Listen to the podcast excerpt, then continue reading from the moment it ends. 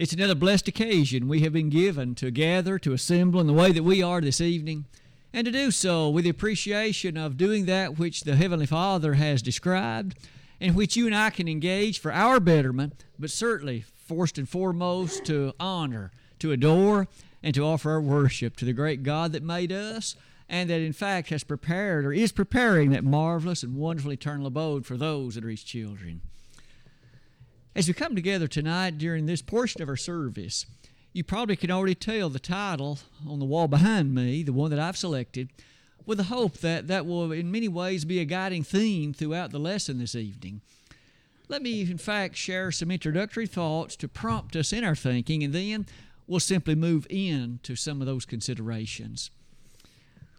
Sin. Three letters but I suspect, if at least you're like me, it's a term you don't really hear that often. When's the last time you saw a newspaper article use the word? When's the last time you heard it in conversation? When's the last time you maybe heard it over the radio, television, perhaps on an internet website, something presented over the cell phone? My suspicion is it's probably not a term that we hear very often it's not a term that certainly is as common or prevalent as it once was. And that, in many ways, was the guiding theme for some of our consideration this evening. For you see, the Word of God hasn't changed. What it said 50 years ago, what it said 100 years ago, what it said nearly 2,000 years ago hasn't changed in the slightest.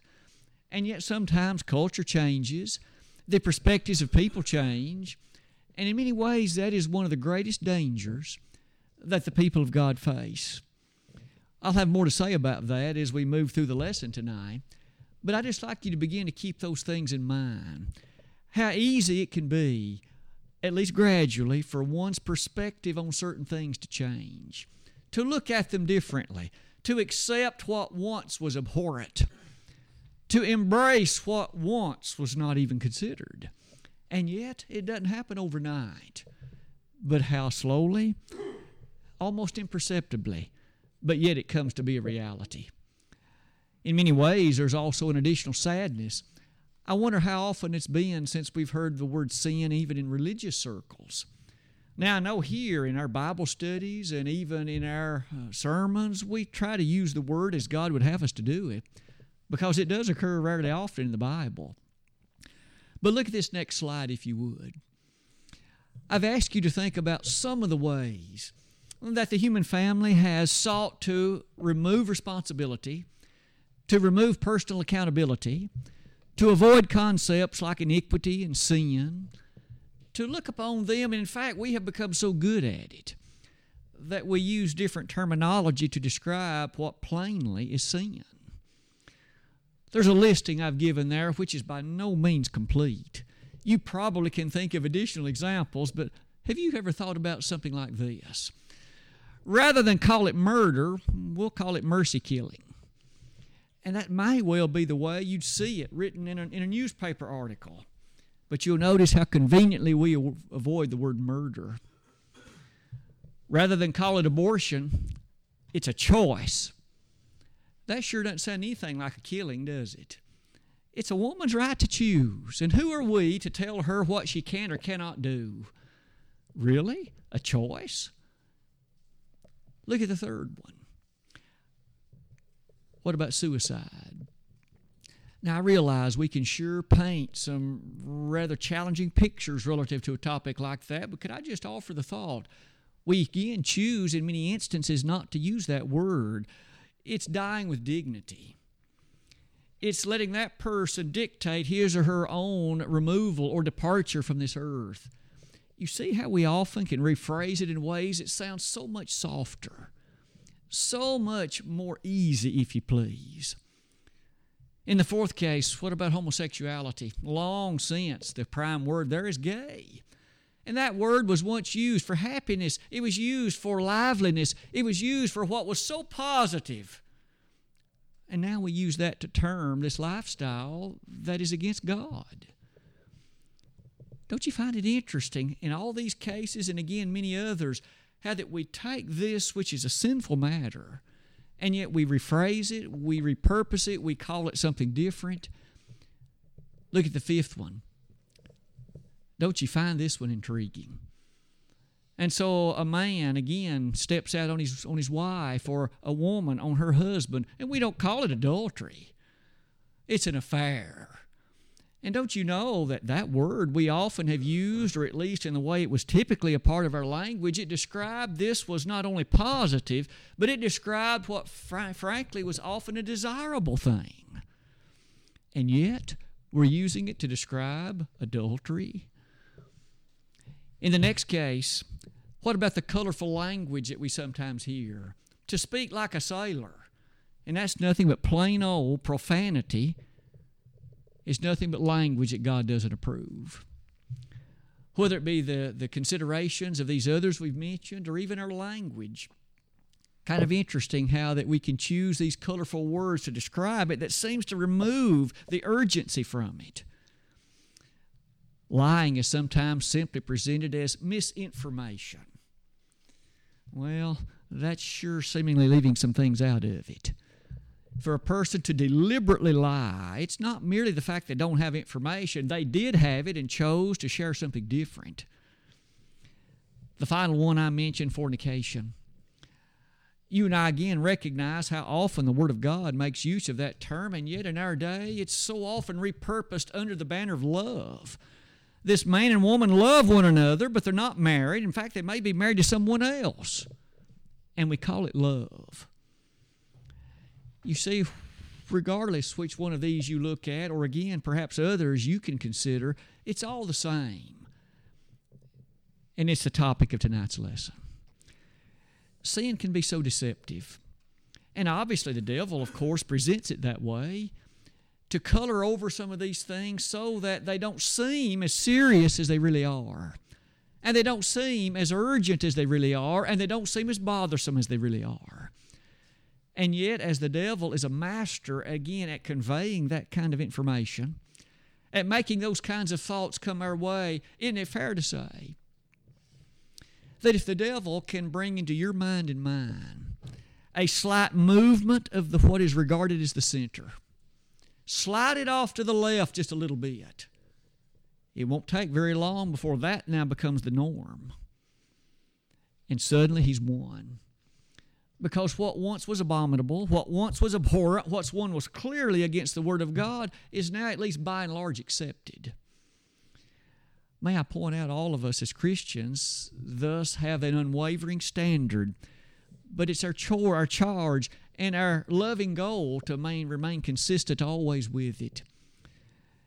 It is for that reason I thought I would divide the lesson tonight into several things, beginning on the next slide. And it's my intent to help each of us using the Word of God just to be reminded about how sin is described. Though man may try to whitewash it so that it seems and looks much better than it really is, the Bible has never changed. Its presentation has stayed the same.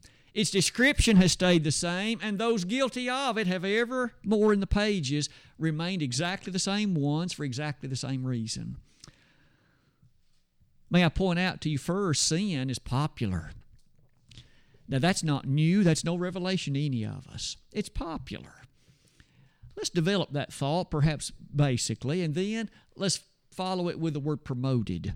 So, both with the letter P first, popular, second, promoted. You and I realize that when something is popular, it is not only endorsed, but there are multitudes who run after it. It is pursued because there is a great desire for it. It is perceived to be something that is nice to have or in which one might engage because it offers what satisfies, it offers what is deemed to be satisfactory. And yet, isn't it interesting how so often the Word of God describes it in that way? And it's not only the New Testament era. In Isaiah 30, verse 1, the children of Israel added sin to sin. They were in a position, you see, to want more of it because it's what they like to do. Under that day and time, you and I recall that the worship of God was seen to be rather narrow. And whereas if they were able to offer their obeisance to various gods, well, they could do many other things which appeal to the flesh, and that's what they liked. And yet, as Isaiah penned those words in Isaiah 30, they added sin to sin. So you'll notice, isn't it still the case that quite often one sin will rather naturally move one in a direction to give some greater intensity to another one? Surely that's true in lying. You tell one lie, and you're probably going to have to tell another one to cover up the first one. And if you do something that you ought not do and someone finds out about it, now you got to lie so that you try to cover that one up. It seems to be an issue that rather notably proceeds. I've asked you to notice in Zephaniah 3, verse 7, again, speaking about the children of Israel, they rose up early to corrupt all their doings. The God of heaven identified and described them in that way, whereas you might think a little sin is bad enough, and yet they seemingly got up early by God's own description so that their full day could be filled with it. A little wasn't enough. Isn't that sad? To think about those that ought to have been so devoted as the people of God, and yet they were described in ways like this. In Micah 7, verses 2, 3, and 4, there's a description about my people are like a briar because they're given to sin. It pricks and sticks, and it is very uncomfortable, but yet they don't see it. They have become comfortable with it. And isn't that the danger? That you've finally become comfortable with it. It doesn't bother your conscience anymore. It doesn't cause you to, in fact, be upset. It doesn't stir you anymore. You've accepted it. You'll notice in the next set of ideas, those I mentioned earlier are not the only ones. In Jeremiah 51 5, God, in fact, very late in Jeremiah's ministry, he pointed out the whole land is full of sin. It's as if the grand culture as a whole had turned its attention to the pursuit of what God said is sinful. That was sad, wasn't it? Jeremiah, as that great prophet of God, had labored for so long to encourage and to teach, and yet it seems as if it really hadn't fallen in many ways on receptive ears. Isn't that an innocent reminder to all of us today? Though we preach the truth and we strive to live by it, and though we encourage others by various ways to have interest in it, we may have little success in the eyes of humanity. But God told Jeremiah, You keep preaching it. And thankfully, He did. You and I notice today, one last verse is Hosea 4, verses 1 and following. There, the prophet Hosea again described a day and a time among those that ought to have known better, and yet the land is described as being filled with iniquity as you and I at least keep our compass always geared toward the things of God, therein lies an issue. When you and I use a compass to direct our way, you know, it follows the magnetic field lines of Earth and it's supposed to point to us to that which is regarded as north. You and I need a compass that always points to this and uses it as a standard. And so, when we use a compass, if over time we've allowed it gradually to be recalibrated, so that it points to something else, we're in serious trouble. We no longer will stand steadfast for what we once did. How many examples can you think of among the people of Israel and even others regarded in the Bible who found themselves in situations like this? In Genesis chapter 6, 7, and 8, a record is given to us about that which was the day and times of Noah. Though Noah found grace in the eyes of the Lord, Genesis 6, verse 8, three verses earlier, we had been told that the thoughts of every man's heart was only evil continually. Now, that kind of phraseology is strong. To think that the rank and file person only thought about what was evil, participated in what was evil, acted in regard to what was evil, and yet here was Noah standing out as a beacon of truth, a beacon of rightness in the midst of those who had little interest in what he was talking about or preaching. It would seem that Noah's a great example, then, at that point at least, of one who still understood that though that's popular, I'm not going to follow it. And I will not turn my attention to it. Not only could we mention Noah, I've invited you to think about the scene of Genesis 19, verses 1 and following. There it was Sodom and Gomorrah. Later on in Jeremiah 5, verse 1, how strong is this description? God told Jeremiah, Take you a lamp and you find one person in Jerusalem. Find me one. The impressiveness would appear to be that God knew there wasn't even one. Isn't that a reminder to each of us that those who follow the Lord often have found themselves in the minority? Because you see, sin is popular and following God in most instances is not. May I add to that this? In Numbers chapter 13 and 14, though God had been so good to the children of Israel and brought them out of Egyptian captivity, and in fact, at that time had led them in safety through some number of years of the wilderness wandering. Twelve spies were sent out, and ten of them came back and said, We just can't take it. Though that is a land that's just as we had heard of it, we are unable to conquer it. You'll notice at that point 603,550 fighting men had left Egypt. And of that number, two of them entered Canaan. Two. Would you think about those numbers? The ratio of two to 603,550. Wouldn't you agree the minority were the ones? It was Joshua and Caleb. They were the ones who had remained steadfast and true to the declaration of heaven. And they were the only ones permitted. Even Moses didn't enter it, even Aaron didn't enter it. It was only those two.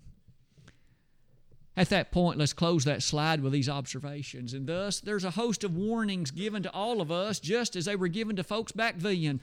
Thou shalt not follow a multitude to do evil. Exodus 23, verse 2. The multitude will be the one doing evil. That's what their mind will be on. It'll be motivating their pursuit, and yet don't you follow them. Wouldn't it be fair to say? In 1 Corinthians 15 19, we have these unforgettable words in the New Testament Be not deceived. Evil communications corrupt good manners if you hang around with, if you allow the perspectives of those who are of an evil mindset long enough in conversation with them, you will probably adopt some of the way that they think, and your behavior will become no better than theirs. That's why it's so important to choose one's friends wisely and carefully. Choose one's associates with great care. It might well be to note that worldliness, as described in the pages of the New Testament, is certainly a rampant matter. In James 4, verse 4, we each are reminded, just as were they of that time, that you and I should appreciate that those who would make themselves friends of the world are enemies of God.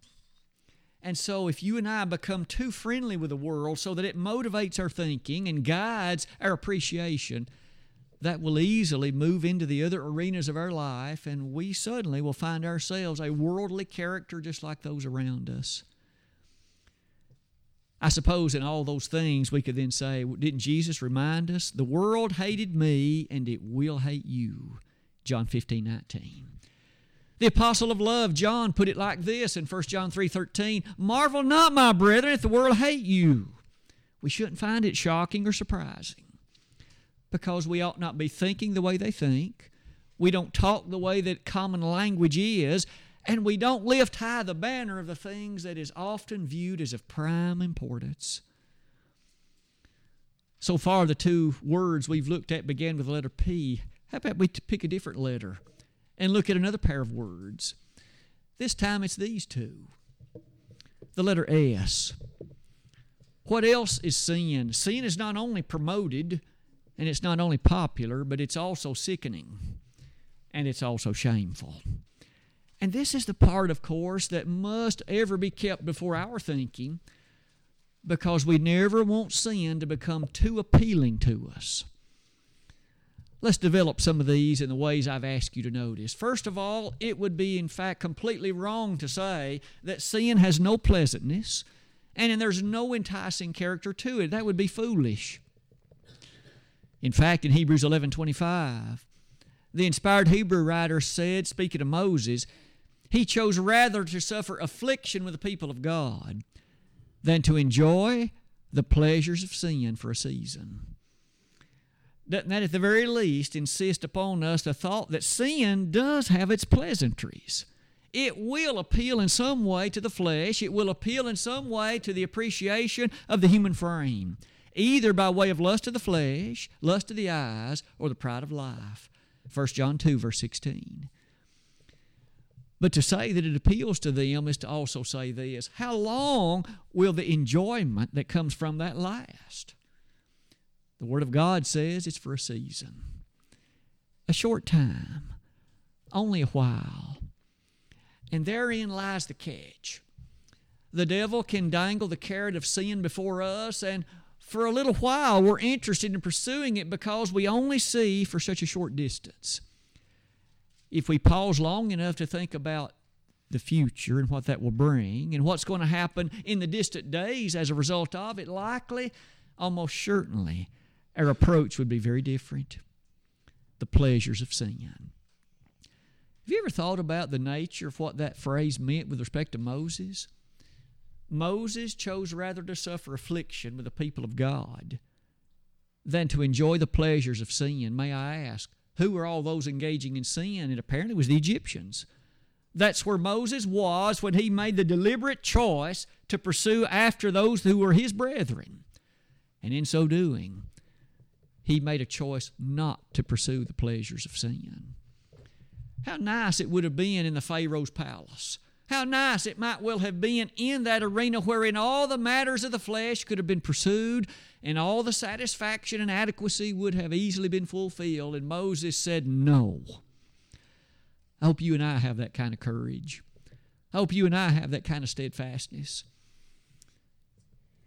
The next verse I invited you to consider on that slide is the very one that's our lesson text.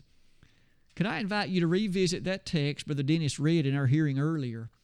Early on in the book of Jeremiah, God in speaking said in Jeremiah 3:25, "We lie down in our shame, and our confusion covereth us."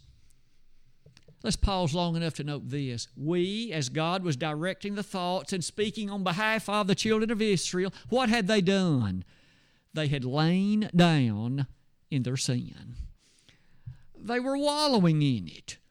They had pursued the consideration of it. We lie down in our shame, and our confusion covers us. Sin will produce confusion, won't it? The mindset and the conscience that once was so firmly understanding of something, and now there's a twist. Now I'm accepting, or at least not opposing, what once I did. You can easily imagine how that could be confusing. Have you ever known a child who might well ask of his or her parents, Dad, Mom, there was one time we did this. We don't do that anymore. What changed? Dad, Mom, there was a time we never used to do that. Now we are. What changed? Maybe that husband and wife never missed a church services at one time, and then the time came that they began to miss.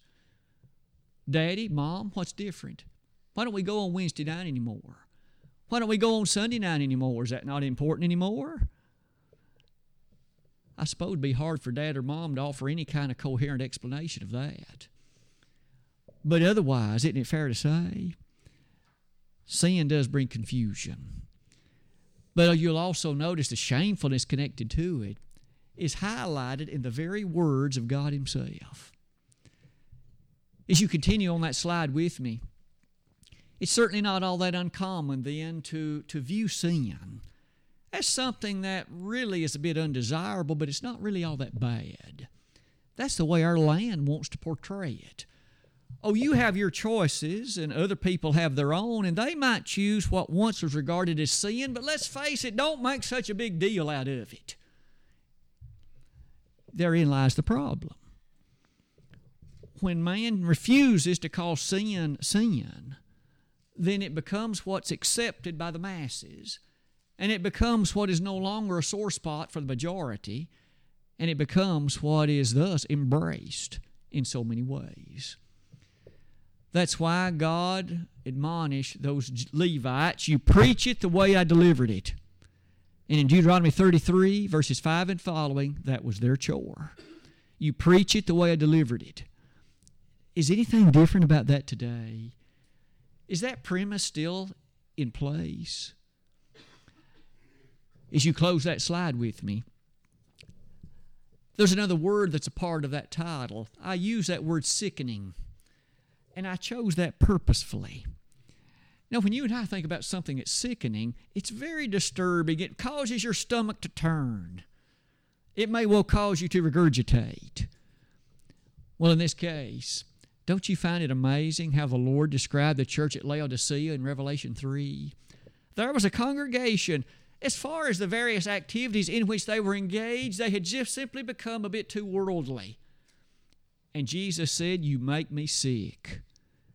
I wish you were either hot or cold, one or the other, but you're lukewarm. You're trying to straddle the fence. And I'm going to vomit you out of my mouth. It made the Lord sick. Sin, you see, is not a palatable thing to the Lord. It's not merely allowing it to take place and just to look the other way. The Lord hates it. It causes sickness. And don't you realize that when He died on the cross, He has in view thus the recognition of what we ought to look upon sin to be? It's that bad. That word sickening perhaps brings us to Luke 16, verse 28. I wonder if you and I could right now ask the rich man, what would he say? Would he say that sin's a bit on the sickening side? To think about where he now is, awaiting that amazing second coming of the Lord. Not only that, I've also invited you to note Mark 9, verses 43 to 48, where Jesus himself described this place. It's a lake burning with fire and brimstone, and it's a place where the worm never dies and the fire's never quenched. And somehow we're supposed to think that sin's not serious, that sin's not an important thing. The Lord was quick to tell us a very different matter, wasn't He? So far, we've looked at the word P and now the word S. What about one more? And the lesson will be yours. The last letter is D, and it brings us back full circle. Sin is deceptive and it's also deadly. Let's develop that deceptive part of this and use it as a way to encourage ourselves that we not be deceived. There is a tremendous temptation to rationalize our own behavior. We're all guilty of this. I'm accustomed to doing something, and no doubt you are as well, and I've been used to doing it this way, and it's my perspective, and I'm comfortable doing it this way and someone has a different viewpoint and they challenge me to maybe that's not the right way to do it. Maybe it's not the best way to do it. Maybe it's not God's way to do it. And my first temptation is to rationalize well, look, I got reasons to do it this way. I justify in my own mind my own approach. May I suggest to each of us how eternally dangerous that is you see, if we ever then reach the con- time where that conscience has become seared, in the words of 1 Timothy 4, verses 1 and 2, they had a seared conscience, Paul wrote, and thus the gospel, it seems, due to their own choice, is going to have a hard time reaching them. If we allow ourselves to have that seared conscience, even if we read it, we're probably just going to bypass it. We'll overlook it. We'll offer some explanation to remove ourselves from accountability. And that's the problem. God's Word says some things are sinful, and it doesn't matter what I think about it, it's still sinful. And nothing is ever going to change that. Despite how my conscience, I may have tried to soothe it, I may have tried to make it easy, I may have tried to soft soap it so that it just sounds so palatable. And yet, through it all, sin is deceptive. In Luke 18, verse 11, Jesus said that. He pointed out directly in that discussion having to do with the rich, uh, not the rich man, but rather the publican and the Pharisee, the deceptiveness, the deceitfulness that goes with sinful description. Even beyond that. I've offered you these thoughts. That third line, as well as the one before it, sometimes there's another temptation that is a bit of a matter to you and me. Have you ever heard someone say, Well, I'm not as bad as he is? I'm not as bad as she is. At least I'm not guilty of what she's doing. You see, we try to compare ourselves to somebody else. That is never a safe standard. She could be wrong. Maybe you'll both go to hell. Is that what you want? To hide behind someone else's failures is not to expose your own in any better way. You see, the perfect standard is what's in the Word of God. It is that which should serve as our mirror, James 1, verse 25. And when we look into that perfect law of liberty, it can identically show to us what is the truth and the factual matter of the situation. Certainly, in that light, that third statement then reads like this You and I, in many, in many instances, have come to expect and to think that there are many circumstances in which folks get away with things. Well, look what they do. Look what he's done. Look what she has chosen to do, and they get away with it. And isn't it true? That's one of the great dangers connected to the church because a little leaven will leaven the whole lump. That's why one sin cannot deliberately be allowed to go unpunished, or at least can't be brought to the person's attention. For if so, surely someone else will at least be motivated in the way of evil by the fact that sin went unchecked. That's why in our families, in our own individual lives, we have to realize that sin is sin. And because people call it something different, or that society looks upon it different, it doesn't change what it is. Sin is not only deceptive, as you can see at the top of that slide, it's also deadly. And one more time, the words found in the Bible are so readily those which come to mind. In Numbers 32, verse 23, God speaking through Moses said, Be sure your sin will find you out. May you and I never somehow think that it will be undiscovered. In Luke 12, verses 1 to 5, God directly said, On that day, things are going to be brought to bear that which men may have thought was, was concealed, it won't remain that way. I suppose the verse that's already leaped to the forefront of your thinking is the verse that is Romans 6, verse 23. The wages of sin is death. The wages of sin is death. As simple as that sounds, as direct as that is, how powerful and profound. The wages, the, the unquestioned consequences of, the certain eventuality of sin is death. With that said, let's close our lesson with that reminder from James chapter 1. And I'll begin with the thoughts of verse number 13. Let no man say when he is tempted, I am tempted of God. For God cannot be tempted with evil, neither tempteth he any man. But every man is tempted when he is drawn away of his own lust and enticed. Then when lust hath conceived, it bringeth forth sin, and sin, when it is finished, bringeth forth death. And so you may have noted that there's a certain development, a certain movement. It starts with the excitement of one's lust. What do I want? What do I prefer? What would I desire to be the case? And so that temptation, as it excites that lust, it then is able to lead to sin. And that sin, when it's all said and done, will produce death.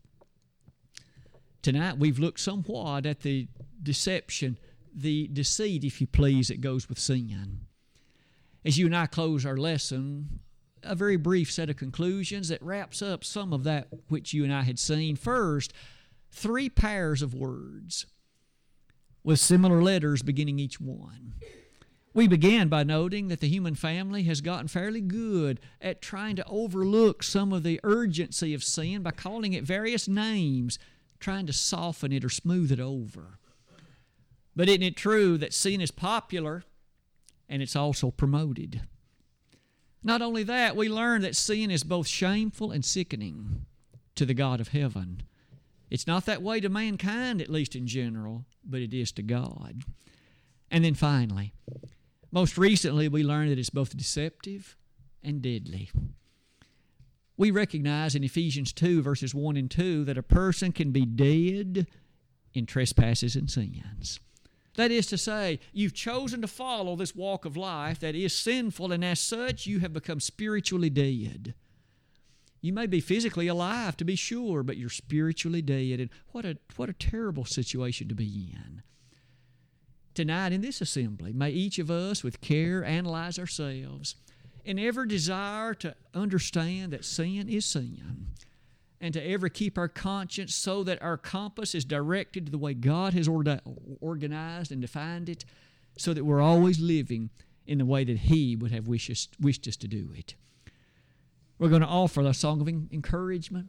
And as we do that at this time, we offer that invitation so that if there be anyone in this assembly that might have a desire to come forward in a public way, we'd like to make that opportunity available. It may be a situation where you just would wish for prayers. Maybe you're facing a particularly difficult situation in life. And it's not that you're confessing sin particularly, but you would like prayers of these brethren to help face that circumstance. We'd be delighted to pray for you. It could be, though, that as a child of God, you have become wayward. You have thus failed to see some of the attributes concerning sin, and maybe you've begun to live in ways that are shameful at least as God would describe it. We want you to know that God still loves you. And He invites you to come back to the side of His Son. And we'd be honored tonight to take note of your acknowledgement of sin by way of confession and your repentance of it, and we would pray along with you. If, however, you've never become a Christian, what better night than the 12th day of March, 2023? In so doing, your spiritual birthday could be that day your name etched into the Lamb's Book of Life. And if you'll live faithfully till death, heaven will be yours. But that involves your belief in Jesus, the repentance of your sins, the confession, you see, of the greatness of the Lord's name and, and, and His nature as the Messiah, and being buried in baptism for the remission of your sins. Tonight, if we could be of any assistance in these ways, won't you please let us know how we might do that? And do it at once while together we stand and while we sing.